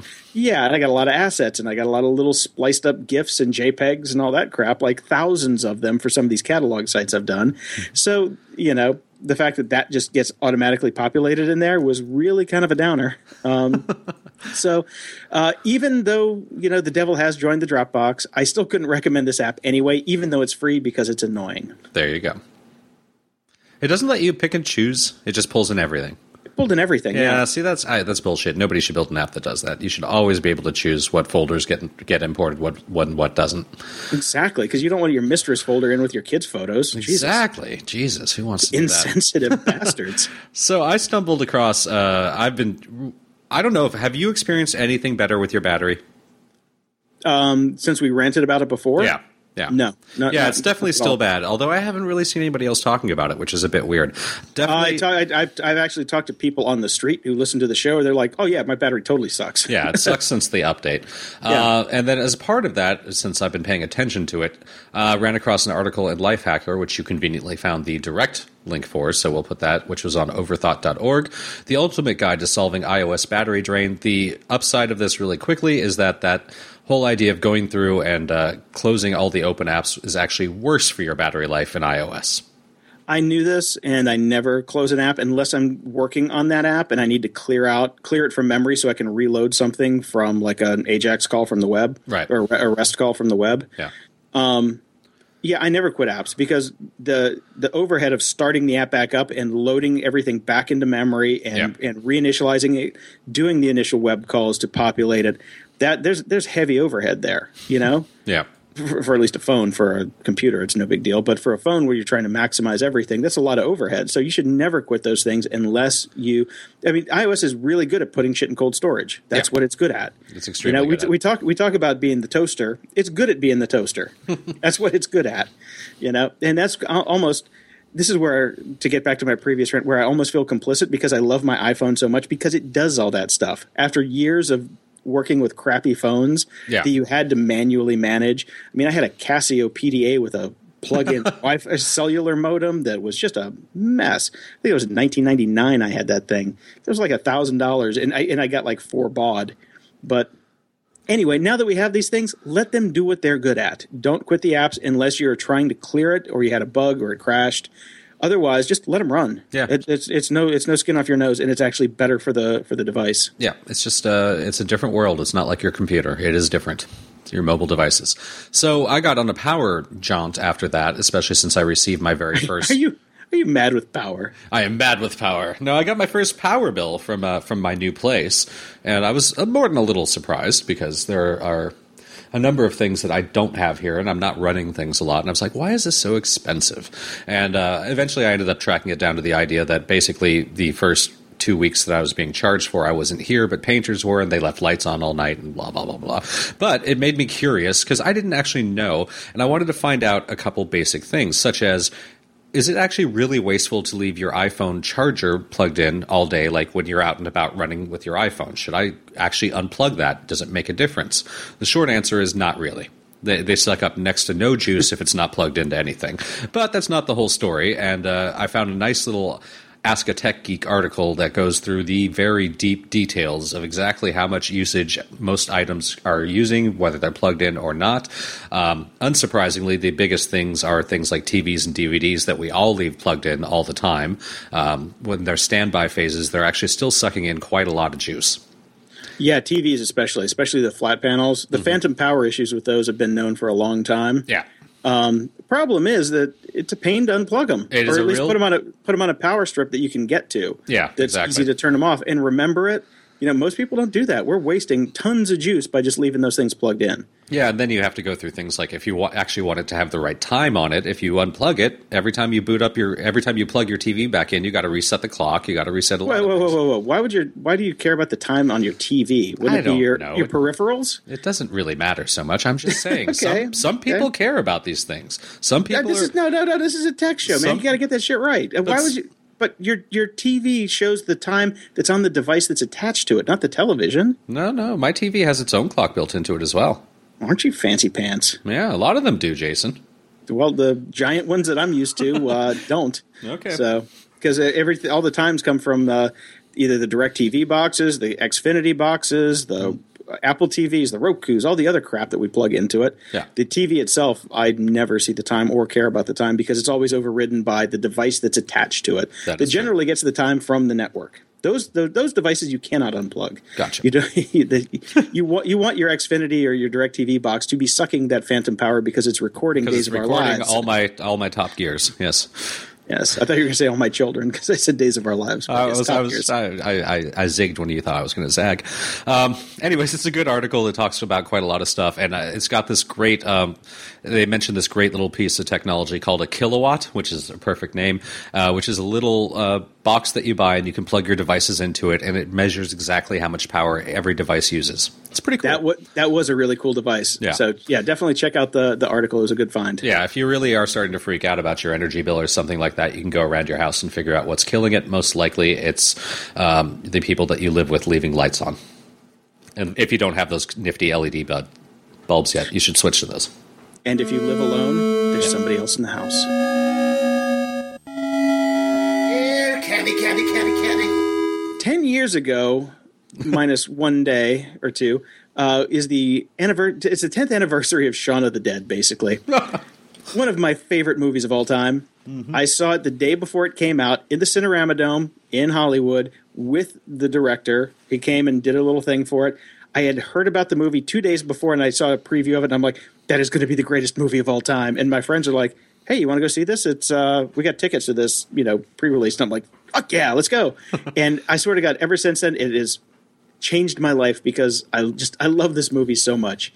I love uh, Simon Pegg. It made me go back and watch Spaced, which is one of the greatest TV series ever made. I don't know. I love these guys. I love the whole, whole Cornetto trilogy. This is part of my being. I just feel really fucking old because I cannot believe it was 10 years ago. Um, I actually thought it was a little bit older than that, unbelievably. Um. But I'm very, I, I can't disagree more. I mean, Shaun of the Dead and The Big Lebowski are are up there as two of the best You, comedies. can, you can't disagree more? I can't agree more. Okay, you said disagree. Oh, I was sorry. like, what? I can't make- agree more. Shaun of the Dead down. and uh, Big Lebowski are probably the two finest comedies that have ever been made, certainly for our generation. Uh, Shaun of the Dead has the single best scene of all time when he's trying to pick out what records to throw at the zombies that try to kill them. Um, it's fantastic. Uh, greatest movie. Uh, by far, I think the best that they did. I, I, you know, I do like a lot of their other movies as well, but Shaun of the Dead is the pinnacle. Yeah, I like. I mean, Shaun of the Dead is is like A plus, uh, Hot Fuzz B minus, World's End B plus or A minus. World's End A minus. I give World's End an A minus. I really liked it. I watched that more than I watched Hot Fuzz. And by the way, Hot Fuzz gets better the more times you watch it because there's a lot of lot in that movie that you never pick up on. Right. Anyway, point is. Edgar Wright, the director, uh, gave out really cool versions of all the screenplays on his website on the 10th anniversary. I downloaded them to iBooks. They look great. They're they're awesome. Just go check them out. If you're a fan of the movies, if you're not a fan of the movies, Go and watch haven't seen- Shaun of the Dead wait, now. Here's the deal: if you're a fan, of, if you're not a fan of the movies and you haven't seen the movies, go watch them all, and then don't talk to me until you do. If you're not a fan of the movies and you have seen the movies, then go find another podcast. And you know who you know who I'm talking about. That's right. Um, so a new podcast I found, by the way, called uh, Tech Douchebags. Do they like Shaun of the Dead? I have no idea. It's uh, uh, some grumpy ass motherfuckers, um, kind of like us. But it's it's actually if you're in thirty plus crowd, it's good. They talk about what it's like doing the things that we do. It, it it is it is almost I would it's almost a companion show to what we talk about. I think. Um, because they bitch about the same things that we bitch about, but in a different, they have a little bit of a different take on it. Uh, check them out, tbd.fm. It's it, it's it's pretty fucking funny. Um, now, speaking of funny, you found what I thought was the funniest video I think I've probably seen in ten years. This has been, uh, it was passed around a bit. Um, I, I haven't seen it quite go crazy viral yet. Uh, this is one of those ones that I got, uh, you know, through the old school method of like nobody posted on their Facebook. I just got an email saying you got to look at this. This is called this is It's- well, it's it's- got fi- it's got five point one million views at this point, so it's gotten around a bit. it's gotten around more than a bit. Yeah, I, I don't want to step on it, so I'm not going to describe it. It's called yeah, yeah. Expert Short Comedy Sketch, and yeah, the expert. That's the it. expert, That's all you yeah. need to know. It's uh, it'll be in our show notes, and if you if you feel any of the way about any of the things we've ever talked about, you will die laughing. I really wanted to bring it up when we were in our interview with Jay when he was talking about you know impossible tasks. Yeah, Um, like, yes, red line, green ink, no can do. Um, so yes, you have to watch this because it is just funnier. I mean, I would I watched it twice now, just crying, crying, laughing. It- it's In- in- painful. in, in, in pain. Yes, just Yes. laughing in pain. It, it almost gave me hives. Oh, uh, hives of truth. Hives of Truth. Uh, yeah, so it's really good. Definitely go watch it. Uh, I saw that uh, Battlestar Galactica is being brought back yet again, uh, but it'll be a completely new reboot as a movie at Universal. Yeah, I'm fine with that. Uh, everybody reboots everything so fast these days. Yeah, yeah. If you want to, you want to hear us bitch about why there is no need for reboots. Check out doesithavelegs.com. Ooh, cross promotion. Yes, our podcast goes into great detail on why it's really terrible because on our last episode, Point Break, we talked about specifically why the hell are they making another Point Break? Um, and the case could be made why they make another Battlestar Galactica. Eh, It's been 10 years since the Sci Fi Channel reboot. You know, they own, they own the property, they can make another one. Obviously, obviously, nobody in the movie business has any new ideas, so they're like, "Yeah, let's just." Okay, but it hasn't out of the really been 10 years. It ended in 2009. It's ten years since it started. Yeah, yeah. Anyways, the thing is, the Battlestar Galactica. If you have not watched the the reboot mini, the reboot series that Sci-Fi did, it was basically flawless until the last episode. It was one of the best TV shows ever made. and We're not ready for a reboot. Ugh. Anyways, What's wrong? I, it, I I would I you know I could still go back and watch that series again because it was it was perfect and the funny thing is I had no problem with the ending. I knew I- it was coming. There was they they had religious overtones throughout the entire series. I, I still can't talk about it. I still it still upsets me so much. I, I'll suffice to say that when it actually aired, uh, we had had a theme party, and I was kind of doing the whole um, oh god, what was his name? Second in command, uh, Boozer. oh Drank all the yeah, yeah time. yeah. I, I was Uh, basically being him, and I had a bottle of whiskey in my hand the whole time. he was a Cylon too, you They bastard. ended up being a Cylon. Yeah. Spoiler alert. well, hey, ended five years ago. Tough shit. I know. So I had Oh, that. the- I had way- that in my hand, and I had to be restrained from throwing it through the TV. Uh, you know, I can see how some people felt that way. By the way, did you ever hear the story about how they figured out who was going to be the Cylons? No, They picked him out of a hat. that's awesome. they literally drew him out of a hat. well, I knew he drew the ending out of the fucking hat. I, I'm telling you, man, that was you could if you paid attention, you could see. No, it no. I. I mean, uh, okay, never. mind. I don't want to get. We're not going to make this the Battlestar Galactica hour. no. Okay, let's, let's, talk move on to the horrible video that you saw and found, and I'm so upset that I had to watch it for this show Yeah, well, because it really made me want to vomit. I watched 15 seconds of this mo- this video because here's the deal. I saw it. It's called "The Devil Is Real," and he made a song about social media marketing. A good title. hey, hey, social media marketing Mm-hmm. plus song. Yes.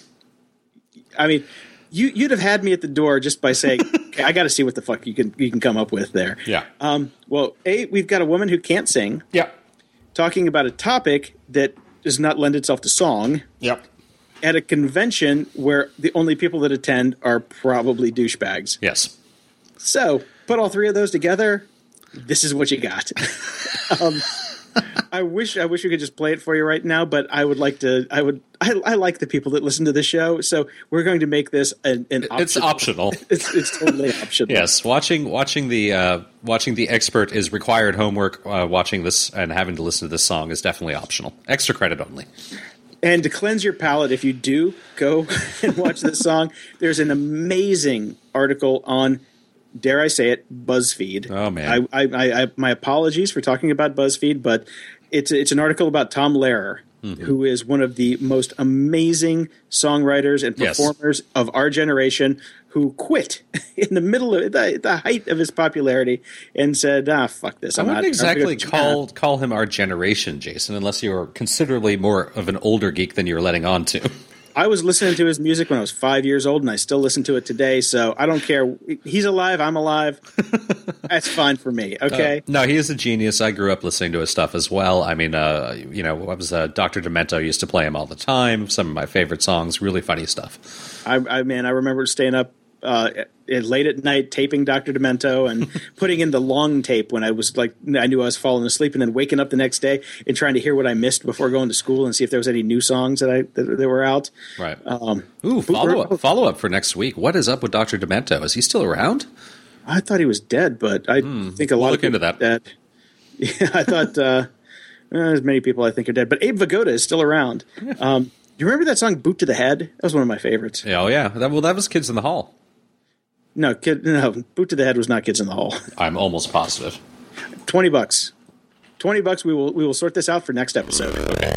All right, who's this asshole? So, uh, Kate Mulgrew, also known as Captain Janeway from Star Trek Voyager, Yeah, who fantastic. I yeah, I used to actually uh, sit in line with her and have burritos at uh, when I worked at Paramount. Um, I'd have shoved the burrito up her up her bum if I'd have known that uh, she was going to be doing the things that she's doing now, which is lending her voice to a film that promotes the idea that the sun revolves around the Earth, an Earth-centric view of the world, as it were, and. Uh, this I, I I'm kind of at a loss here. This it's a movie called The Principle, um, and they, they they they get a lot of very famous scientists on interview them for this movie, and then completely twist what they say yeah. to to basically say Galileo was wrong. Um, So they, so they basically do a chop and paste on interviews to make them say whatever they want them to say. kind of, but here's the problem: Kate Mulgrew says what they want her to say. Yeah. and comes out and says, "Yeah, everything you know about the Earth and the Sun and the universe is wrong." And uh, um, yeah, I'm, I was flabbergasted. I was, I was, I was absolutely flabbergasted. I'm like, I, she's she's in Orange is the New Black. She's an amazing character in that. She's got to be making bank. She's she doesn't need she doesn't need to be doing this kind of swill. She's a I mean, fantastic actress. She's very smart. I mean, she's and you'd think she would have seen this from the spaceship all those years. exactly. Uh, she has released a statement saying. Oh, she has? Yes, Oh. there, there's an update to the story since then. She released a statement saying that she is not a geocentrist and was misled by the makers of the principle. Now, oh, uh, as much as I Okay. wanted to buy that, she is she narrates the damn thing. So it's really hard to twist the words unless they gave her everything out of order. the entire movie's narr- narration will sound like this. I'm not entirely buying the the misled stuff. I mean, they could have basically told her they were making a sci-fi film, or it was like a pseudo documentary or something. I guess that's Well, yeah. possible, but they got like Michio Kaku on here, who's not like a stupid guy. So if he's Yeah. on there and they they duped him, they could be you know they could say anything to her for this thing. Yeah, it could be a video game, could be a, a piece of fiction, an audiobook, who knows? Yeah. but still. Okay, she's come out and saying that she's not one. Okay, perfect. Yeah, yeah. So we don't have to worry Ah, about it phew. anymore. Phew. God, we can still like you. Okay, Oh, God, dodge the bullet. And check out Orange is the New Black. New season starts in June 7th, I believe. looking forward to that. Really enjoyed the first season. God, I love that show.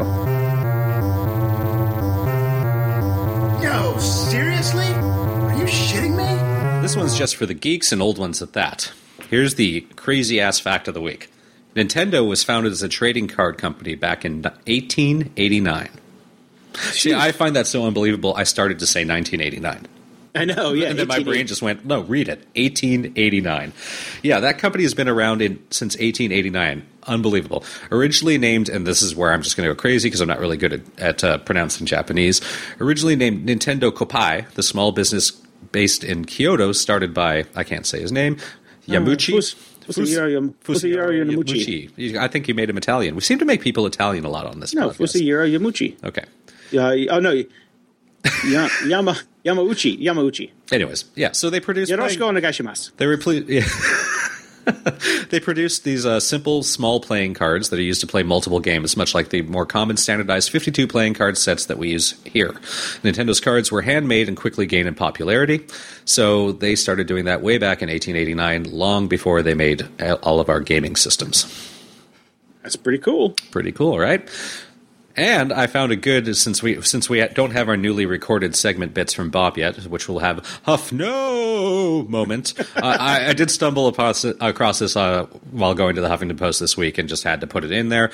Uh, there's a link in our show notes to a an article about uh, a guy who got a DUI who's wearing a shirt that says "drunk as shit." So that's that, that is kind of humorous, but what I actually found really humorous about the article is that throughout the entire article, instead of writing out shit, they write sh asterisk t, but then include a gigantic photo of the shirt which says shit spelled correctly on it. What know. what the fuck? or I'm sorry, what the?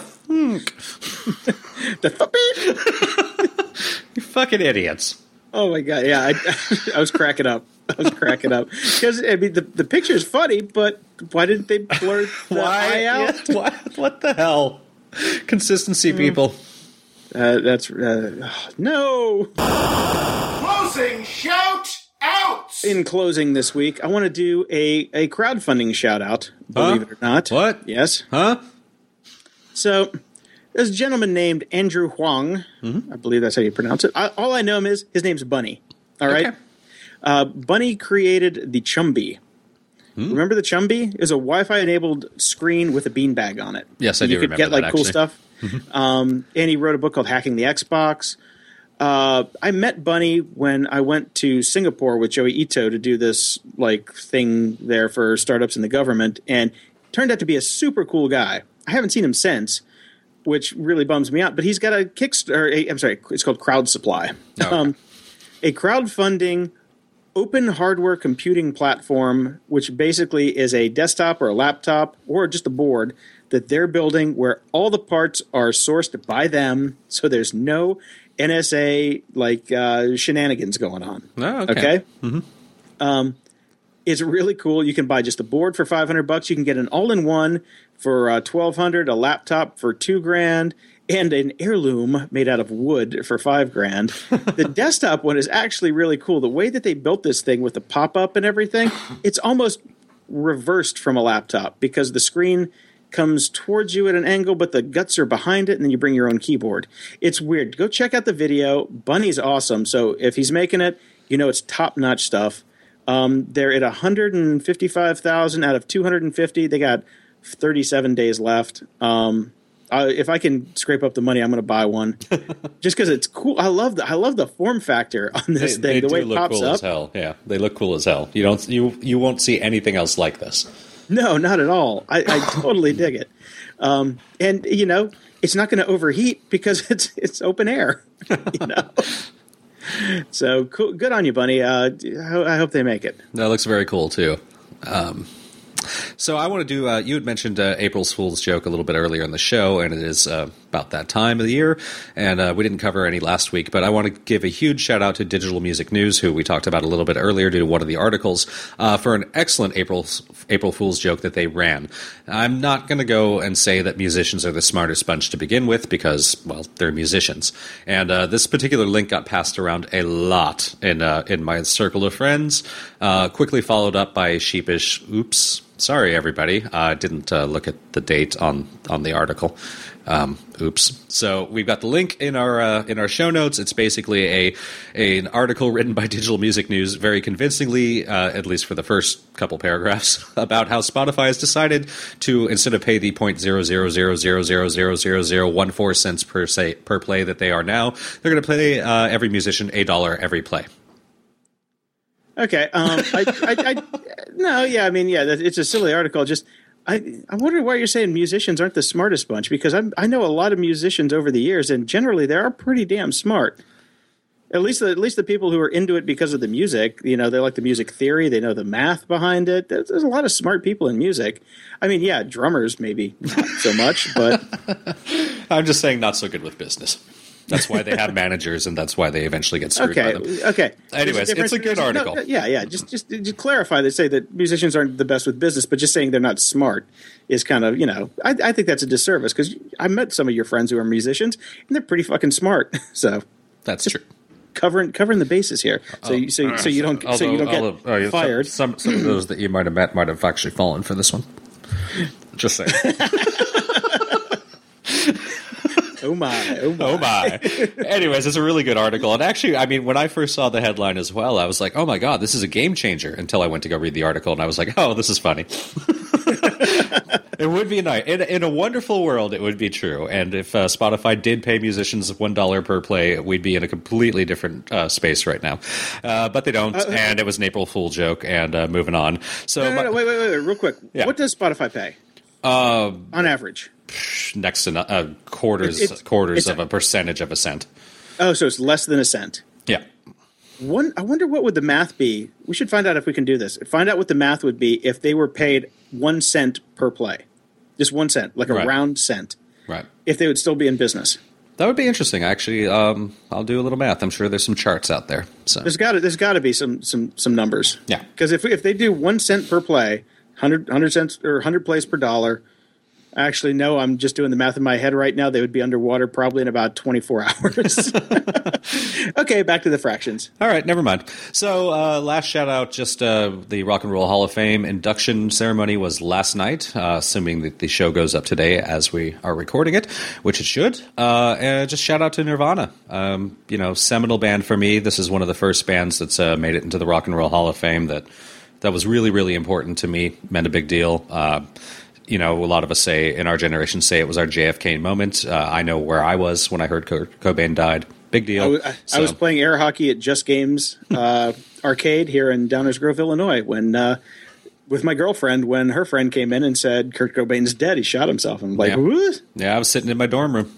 Yep. Yep. Came on the radio. Too bad. Too bad.